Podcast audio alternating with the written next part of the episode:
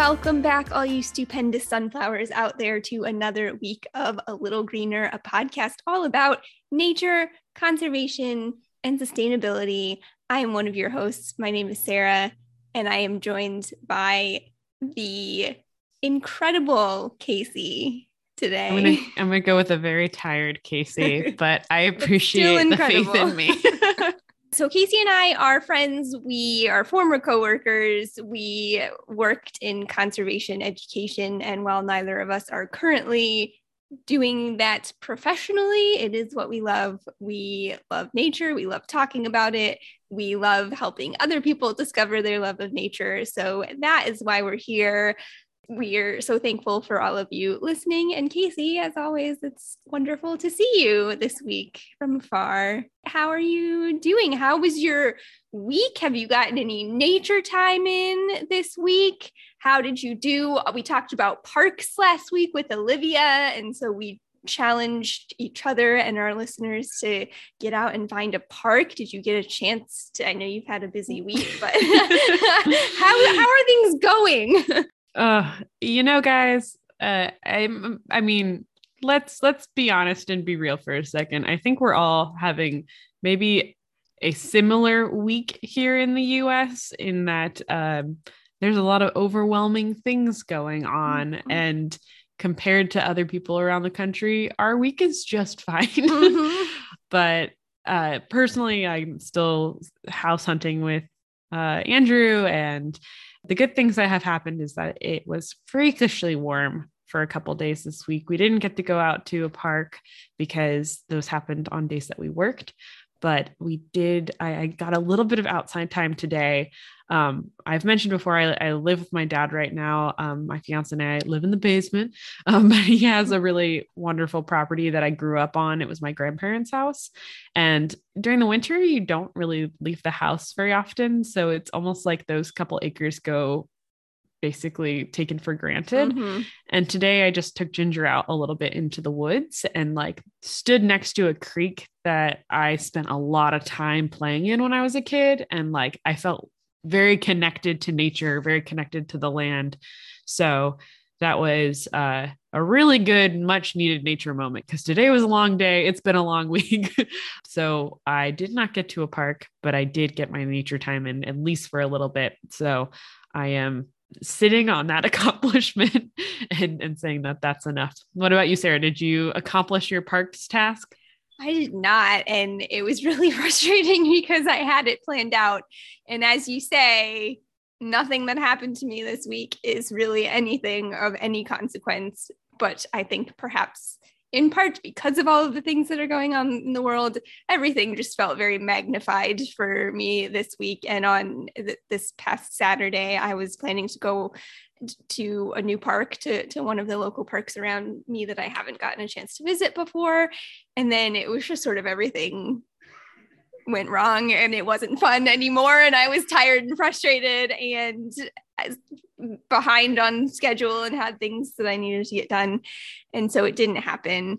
And that was sad and just just generally frustrating but I, I, will go again. I will, there will be more opportunities. So I have a couple of places actually now. The original place that I was going to go, I found out it, it d- does not allow dogs. So okay. I, I've been planning on taking my dog. So I still want to go there, and I'll do that at some point on my own, but I then found another park nearby that is dog friendly. So I have places to adventure to in the future, but yeah, not a lot of outdoor outdoor time for me this week, but I had a couple of just moments, you know, we, we talked about that way back at the beginning when we first started this podcast last year of just taking advantage of those moments when you can. So you know, I get maybe 10 minutes outside when I come home to let my dog out over lunch. And uh, there seems to be a mockingbird that hangs out around my house. So I get to listen to the mockingbird sing when I go out for lunch. And then today I got home for lunch and I have to get just get out of my car to open my garage door and right as i stepped out of my car a bald eagle flew overhead Cool. Just like right overhead. And I've seen at least a half a dozen bald eagles since I moved back to Florida. So, uh, so those were happy, uh, moments. And I also got some virtual nature time in, and I'm gonna completely blank on the name of the park. It's a, but it's a park out in California that has an eagle nest cam.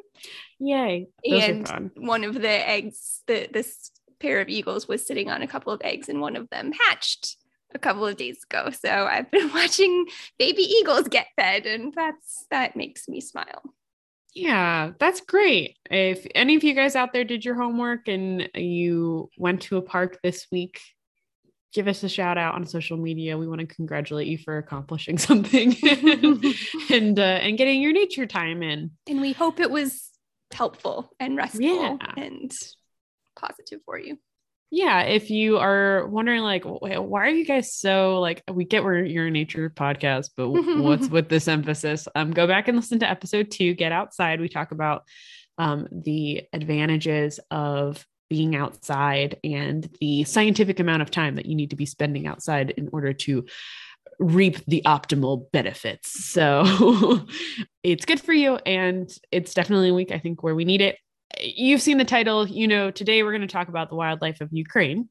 Um, obviously, there's a lot going on in the world right now. There is not a lot that I I feel like I think a lot of us feel powerless mm-hmm. in, in, the face of this situation. And our little little podcast is really supposed to be a source of education and joy in my brain. And so we're not going to focus on the human tragedy that is happening there right now, even though our hearts go out to everybody who's out there and all of the Russian citizens who have protested what's going mm-hmm. on there. This is uh, not about some sort of nationalism so much as uh, today we're going to talk about the, the animals and wildlife that we can find alongside humans in Ukraine. Yeah. So hopefully this will be positive and just it's it's coming in part just this, this is a way that we can show that we are thinking of, of all of you who are involved and uh, our hearts are with you. So that's at least something that we can do right now.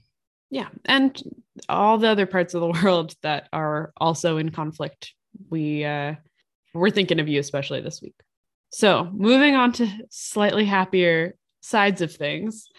Uh, this question I thought of, Sara, because one, you are a big reader and two, because a lot of the wildlife that I came across in researching this week reminded me of animals in storybooks that I, I read growing up. Specifically, I saw a gray goose that was like straight up Mother Goose. and it just reminded me. So, I was wondering, Sara, what's your favorite animal in a children's book? Do you have like a favorite animal character? Oh, of course. I have I have many. I, I, we could do an entire podcast on this question alone. I brought props with me today. oh, delightful. I can't, I can't limit it to just one. And honestly, I could give a top 10 but I will not spare all of you listening. And none of these are particularly like I feel like as a reader, I should have some unusual ones. And I think at least the my my one and two are probably the most common if you were to take a poll of the general audience. So they're not going to be unusual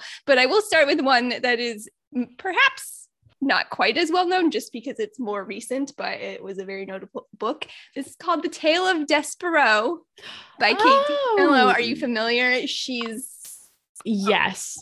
very popular children's author but i still feel like more people need to read this book i mean talk about if you want some to find some happiness and some positivity. This is just a delightful little book and the character the title character Despereaux is a mouse with giant ears and the book is all about what happens to him because uh, of those circumstances and how he responds and it's delightful. So Despereaux is going to be number three on my list. Uh, number two which was very, very, close to being number one uh, the chronicles of narnia line within yes. the wardrobe. I can't i have to aslan is just a magnificent character for many reasons for me.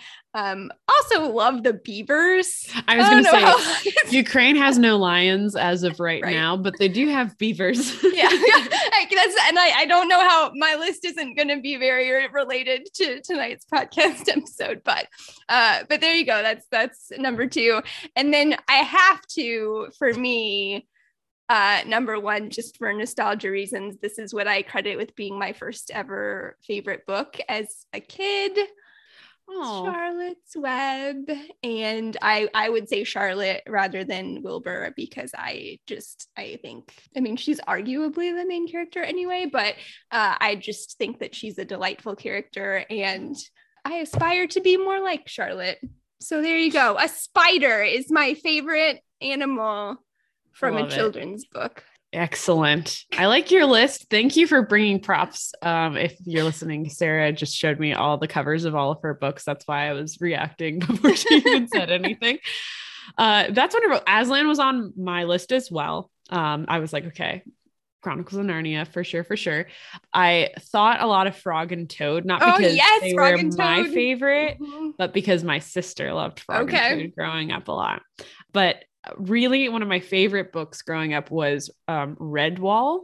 Did you ever read Redwall? No. Oh my goodness, Sara, open a door and let this magical world of woodland animals in Redwall Abbey. Uh, it, it's a truly delightful adventure tale by Brian Jacques, I believe. It's spelled Jocks, but I believe it's pronounced Jakes. He's a Scottish author. And so, like, the main characters are mice, and there's badgers and otters and squirrels. And then the enemies are like rats and stoats. And it's great. It is adventureful. Kristen calls because her husband read them as a kid and has like all 20 something of them. And she calls them his mice books. But yes. um, I really loved uh, Matthias, who is the main character, but I'm also a real big uh, Squirrel and Badger fan growing up. So, so Constance and Jess were up there too. So, highly recommend if you. Uh, my mom used to read them to us before we go to bed, and there's lots of them, so they're fun. I'll put it on my list. And you just reminded me there was one more honorable mention I had that I I don't actually have a copy of, or if I do, it's still in a box. Corduroy. This is not even Oh, a thing yeah. because it's it's not a real animal. It's a teddy No, bear, He's a, he's a but animal, it's still a bear. And when you said to your mom used to read these books, that's what made me think of it. I don't know if my mom read me this book, but it's it's the age that I feel like you would read to a kid, and that's another one that just brings me joy. There's so many. I really could talk about. Okay, we'll have an to have Sara's reading corner for a different episode, but we are going to get to the wildlife of Ukraine. So stick around and we'll be back in a moment.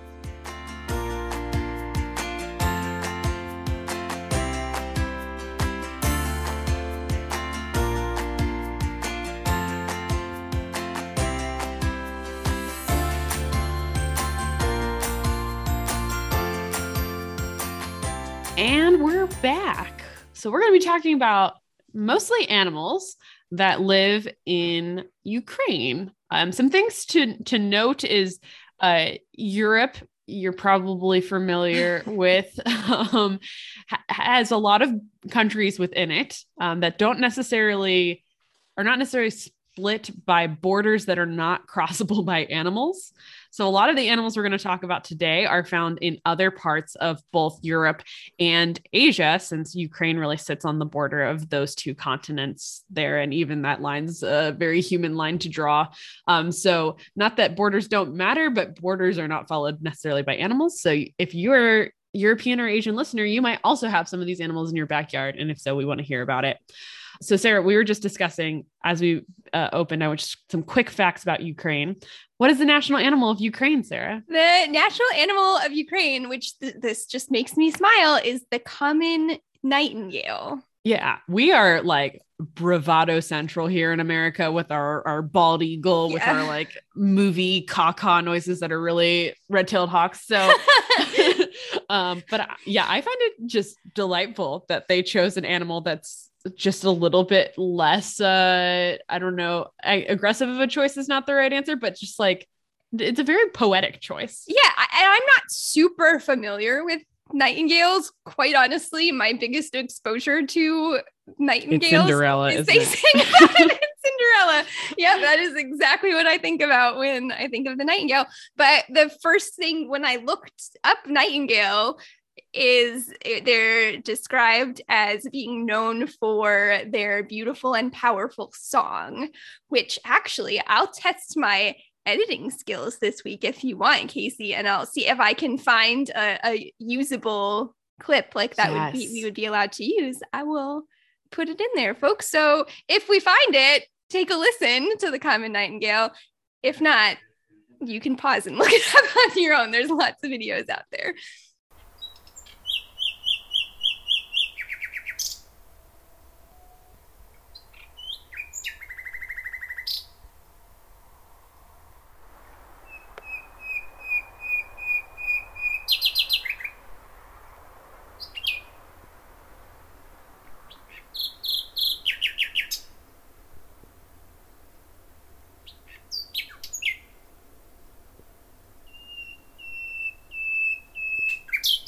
This is me reacting to this Nightingale song, even though I've never listened to it.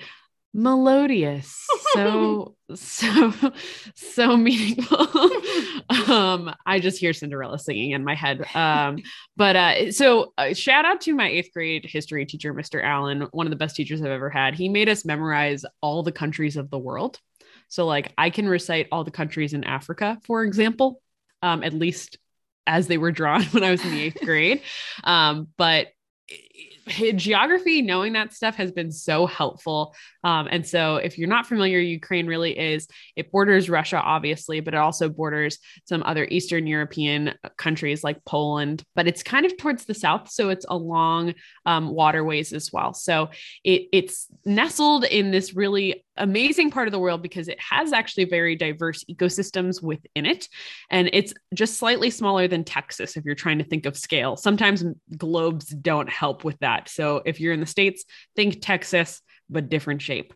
And it's got very fertile soil. So it's called the breadbasket of Europe. And it's a huge exporter of wheat and their national flower, which is the sunflower. You make sunflower seed oil. And it has over 4,000 square miles of protected area, including almost 50 national parks. So they they squeezed almost 50 national parks into a, something in the size of Texas. Oh, we only have like 60 something. So mm-hmm. Go ahead, Ukraine, figuring out all all the places you want to protect. So there's some mountainous areas on the edges, uh, including the Crimean Mountains and then the Carpathian Mountains, which is just the most fairy tale name. the Carpathian yeah, it, Mountains. You're yes. right. It does. It sounds very. There needs to be like a castle on a hillside there. Exactly. Yes. It sounds like its own area, Carpathia, Carpathian Mountains. Um, I believe those are to the west. And then it's got forest steppe habitat, Step steppe as in S T E P P E, um, which sometimes you will see. I never feel like that habitat is very well uh, like you it's hard to picture just based on the word but basically it's a mix of forest patches and then arid plains so um, there's definitely areas that are more grasslands but then there are areas that are a little bit more patchy forests Polesia hopefully i'm pronouncing that correctly has lowland plains with swamps and marshlands that flood a whole lot and then the coastal areas along the Azov and the Black Seas, most of the rivers in Ukraine will drain to those. And there are animals like uh, seals and porpoises and things like that in that area, which is pretty cool. So, Sara, we, we talked about if you live in Europe, you probably are familiar with these animals. And when I was first looking it up, I was like, oh, yes, like lots of the, the reason I, I brought this up is because a lot of US fairy tales come from Europe, and mm-hmm. we think of like Europe as the thing, the Little Mermaid. fairy tale for us. It is a fairy tale, right? like, I mean, if you're listening from another country, our our vision of Europe is very skewed by mm-hmm. by um by our, our Americanness, and so it always feels like old and uh otherworldly in a way. But looking at the wildlife, Sara, what's something that you noticed about the wildlife when you were looking it up?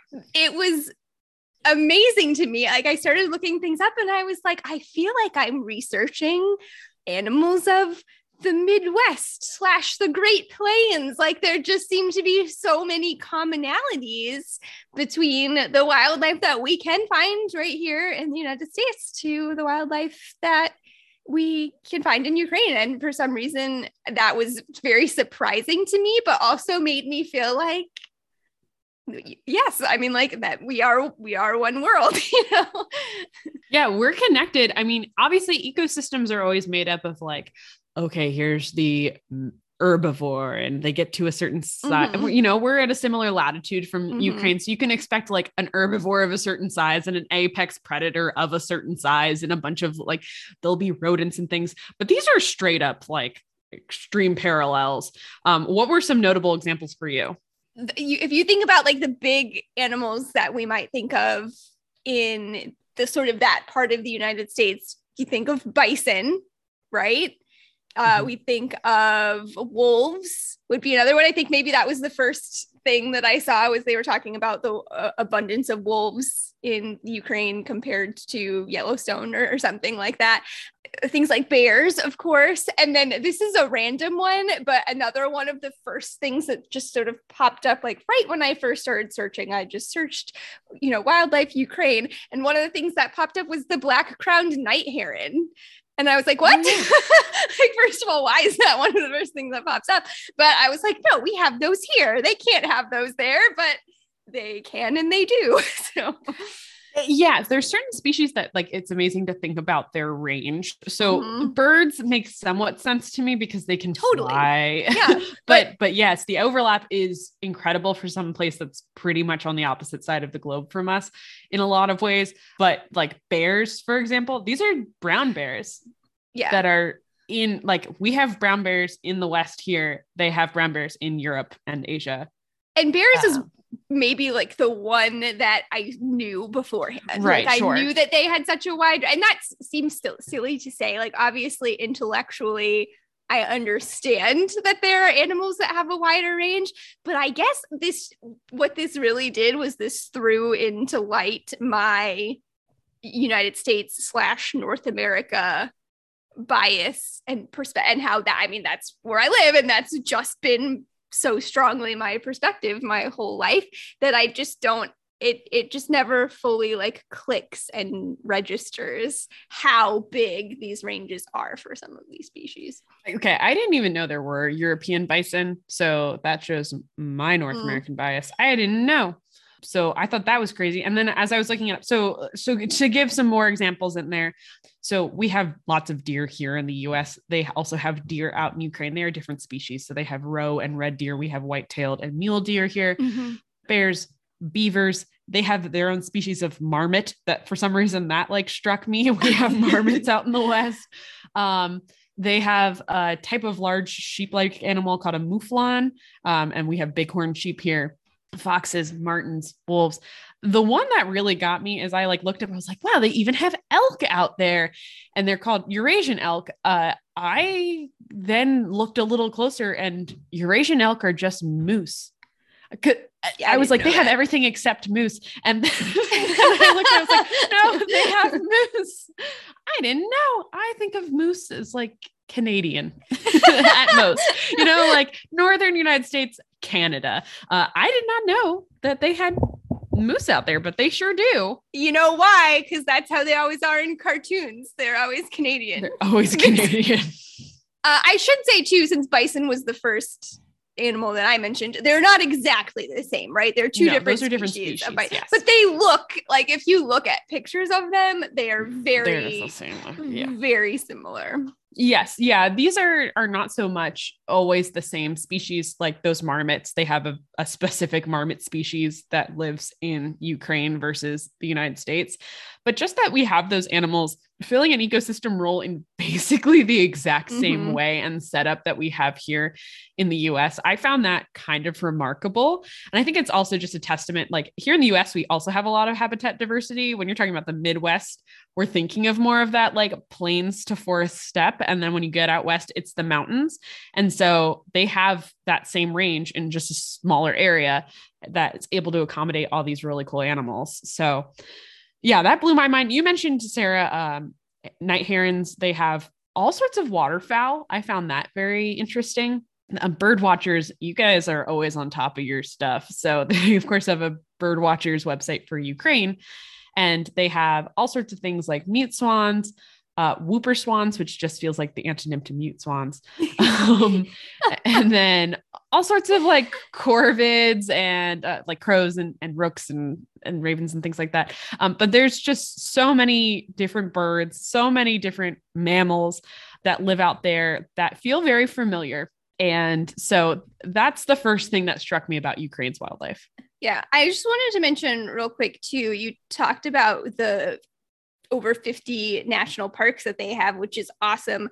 I and this was very fast research, so I don't know a whole lot about it. But I, there's this website called UkraineWorld.org, and it talked about which uh, it is an actual. Uh, I there are like it is an actual organization, but uh, they there's this article from a few years ago that talks about five biosphere reserves is what yeah. they called them. Did you read about this?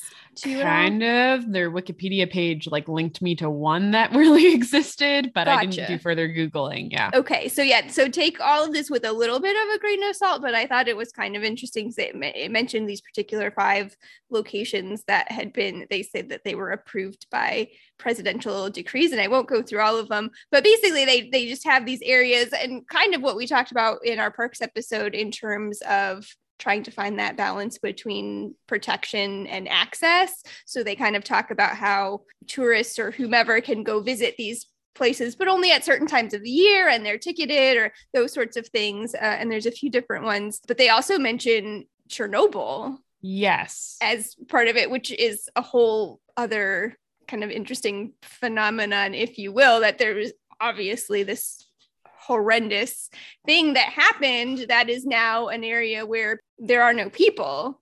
And so this is kind of in a weird way now become a, a wildlife reserve as well. Yeah, I didn't want to go too far into it. Yeah. I was like, that's sad. But yeah, yeah, it's got more wildlife there in higher concentrations because of the lack of people. They do have impacts from the radiation. They found that the size of birds' brains out there are like 5% smaller than in other areas. So be interesting study on the long-term impacts of that sort of disaster but it yeah it, it's really interesting. I think it would be cool to do an episode of like how animals react to disasters. Like yeah. i think that would be a cool way to eh, look at it. yeah and it just i mean it just struck me as as an again i yes you, you're right i don't want to go too too much into it either because it obviously is a big tragic event but it is a very interesting kind of unique situation now Oh yeah, yeah. It's a like a case study basically mm-hmm. on on what we can expect after certain things yeah. happen like that.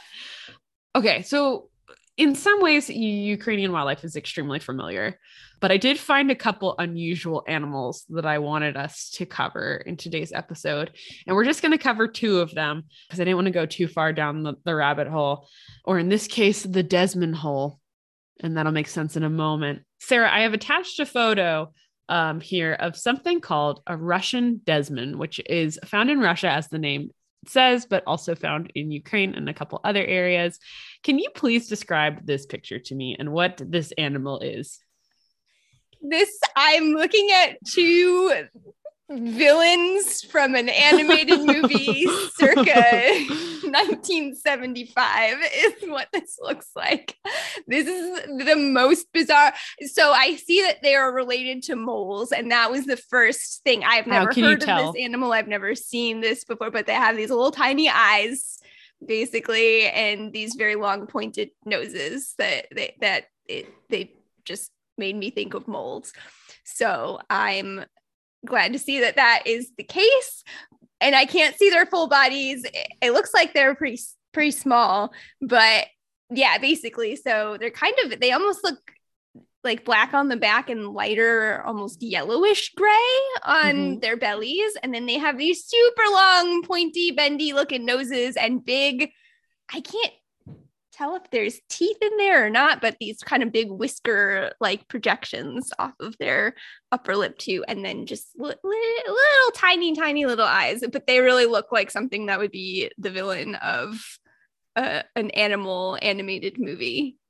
Yeah, you should Google Russian desman. We will put them on our, our, our social media they are I, I picked the goofiest picture because it was i like just started cackling in bed like uncharacteristic laughter and it's just like what is happening and these these animals look like they're laughing in the picture do. too these are these are two conspiring evil villains laughing yes. at their master plan absolutely evil laughter is coming and they're going to kidnap milo and otis or something yes. you know some sort of tiny animal protagonist.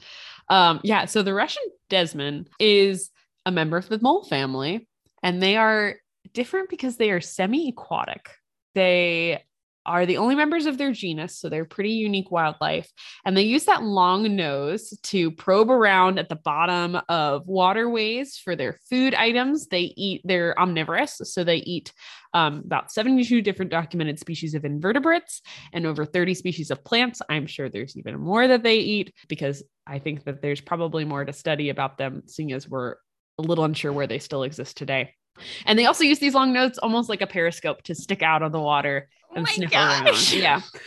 If you're comparing them to US wildlife, they basically feel the fill the ecosystem role of the muskrat. Like think about that if you're familiar with muskrats. So they live in the banks of waterways. They're eating all sorts of stuff in that area, minding their own business, got kind of these webbed toes, as you noted, that counter shading, tiny eyes. So they are functionally blind, basically.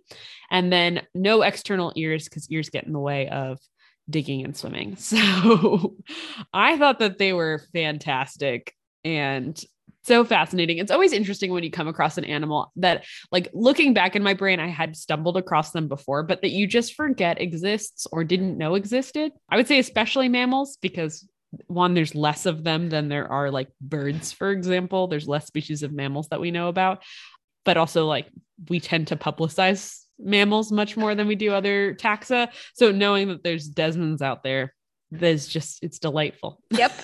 I would agree with that.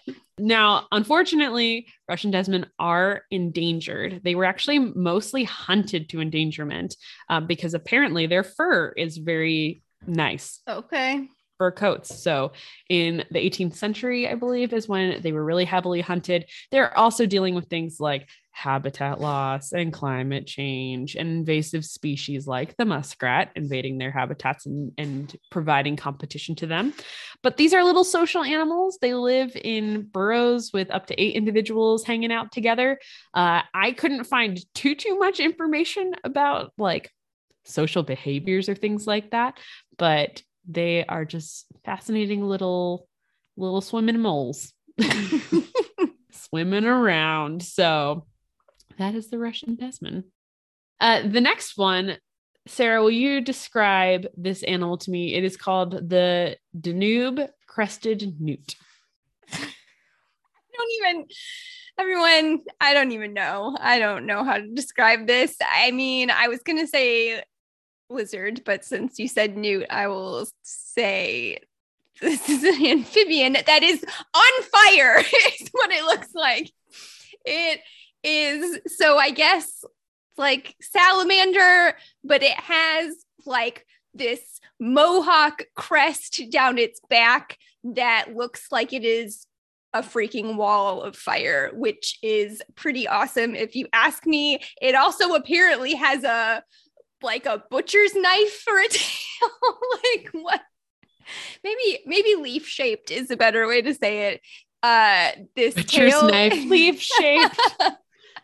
it looks. This is like this is like an '80s rock star newt right here. So it is black and gold. It's got this crazy crest down its back and this big. I guess this is a drawing. I can't, so I can't quite tell if this is just I- a flat tail, I think it's a Um, photograph. but it's pretty. This is a photograph. I think it might be. I can, it's hard to tell. It's not very high resolution, so it's a little hard to tell. But I do think it is a photograph. Um, when I look at this newt, I hear Avril Lavigne's "He Was the Skater Boy" in Uh-huh. my head because he's got like this crazy mohawk, very like olive green with spots and stripes and a red stomach. Um, so I think that I was going further yeah. back. I was going 80s, 80s hair rock band. He was a skater boy. She said see you later, boy. I just want a salamander version of this song now. Um, we're gonna have to find a species that is just the uh main character of that song. Um, uh, so this is the Danube crested newt. It's found in a couple different countries, but it has a small population in Ukraine, in the Dnieper River. That's probably the, not the way you pronounce that word, but uh, this is a male. So crested newts, there's apparently I said this to Andrew, like I was like, oh look at this newt. And he started saying the scientific name to me because oh my apparently, gosh. yeah, he knows about them. Um, but there are uh, other species of crested newt out across Europe. Um, but the Danube crested newt has just a really spectacularly large crest on the males. It is a sexually dimorphic trait. So that means that the males have it, the females do not. They're a little less uh, 80s hairband, I guess. They are, a little more demure. Um, they breed in pools and they're newts. So that means that they are amphibians. They can breathe through their skin. They like wet areas. They can come up on land, but they spend a lot of their time in the water, which I think is why they have that like really intense tail that helps them swim around and probably some cool counter shading to help them camouflage as well. So I found them super interesting. Uh, they are also endangered.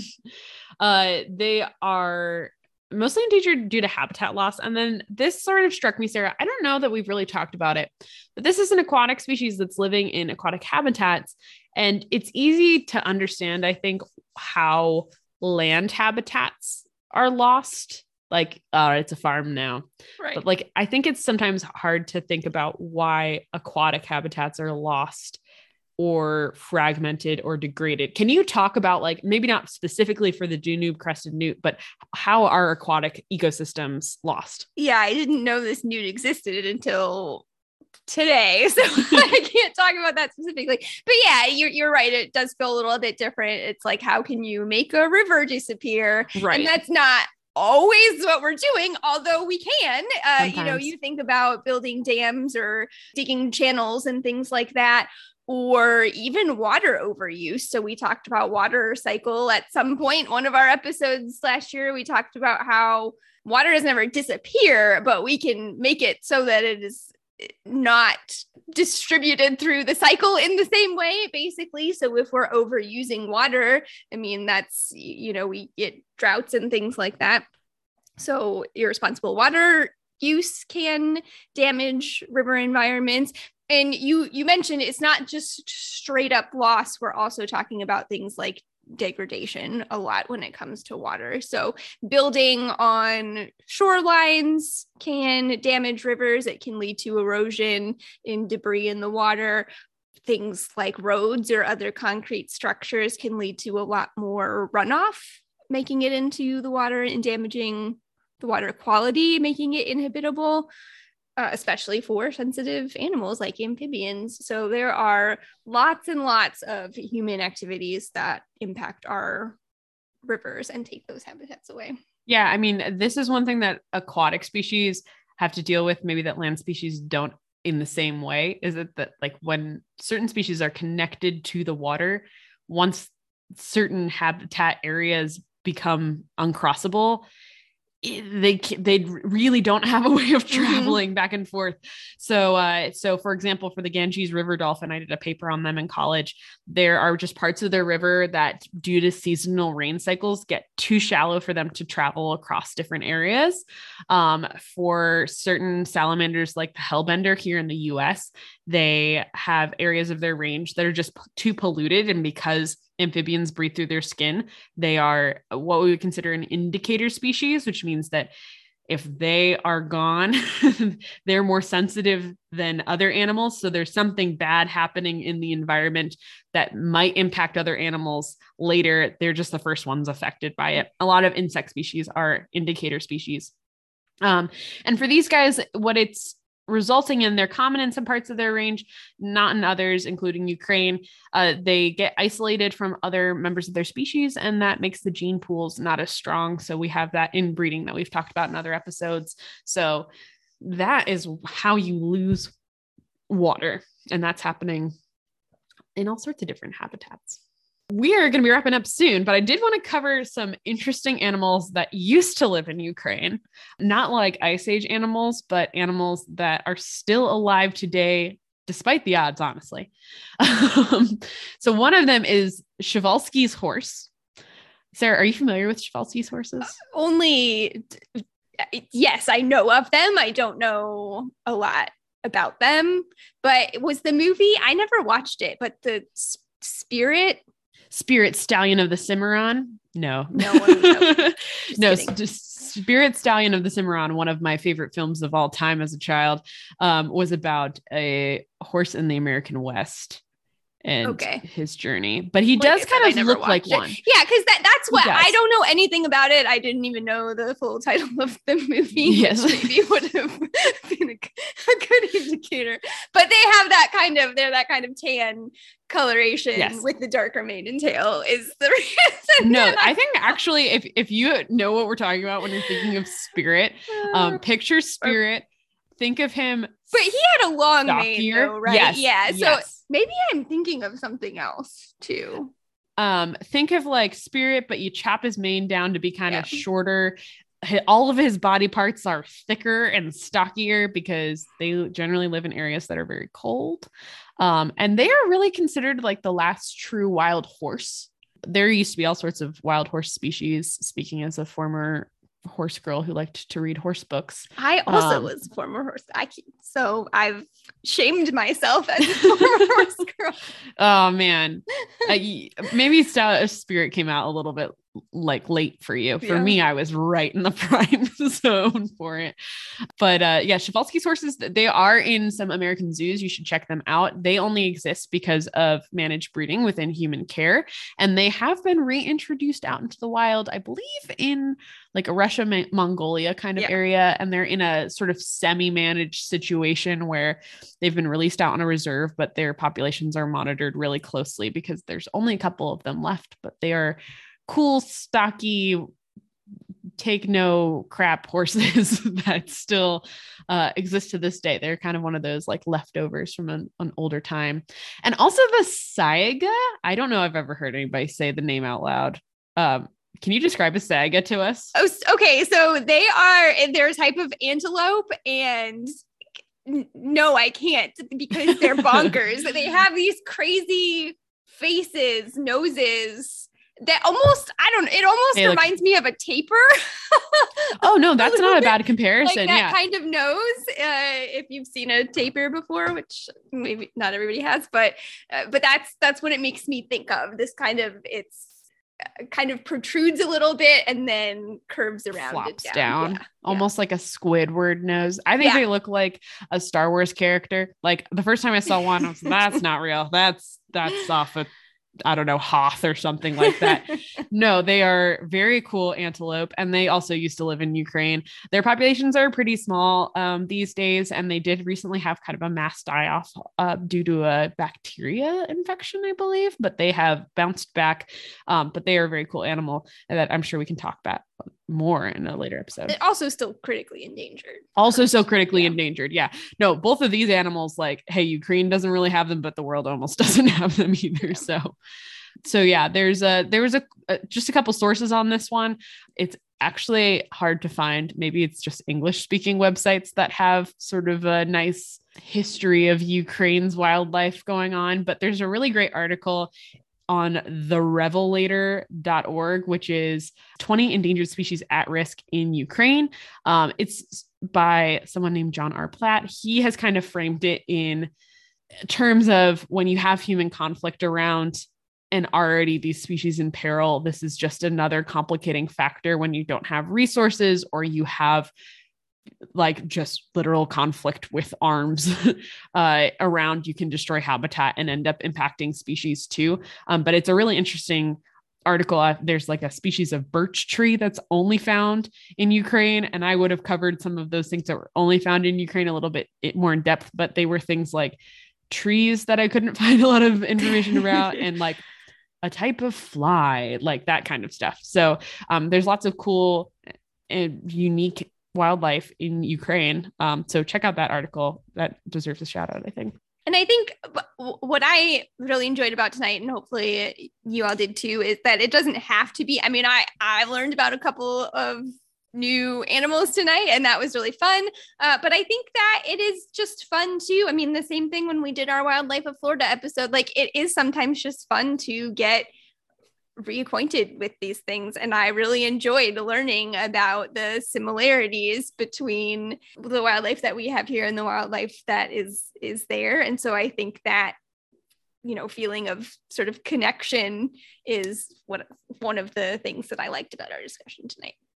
Yeah there's uh there's bird watchers in ukraine there are wildlife enthusiasts in ukraine who there are amazing scientists in ukraine who have studied a lot of these species. So we are all connected by nature and a lot of other things but i think nature is kind of one of those fundamental things you can't really take away. We live on earth and that's what unites us all no matter who you are. So thanks for listening and we will be back with the closing of our episode in just a moment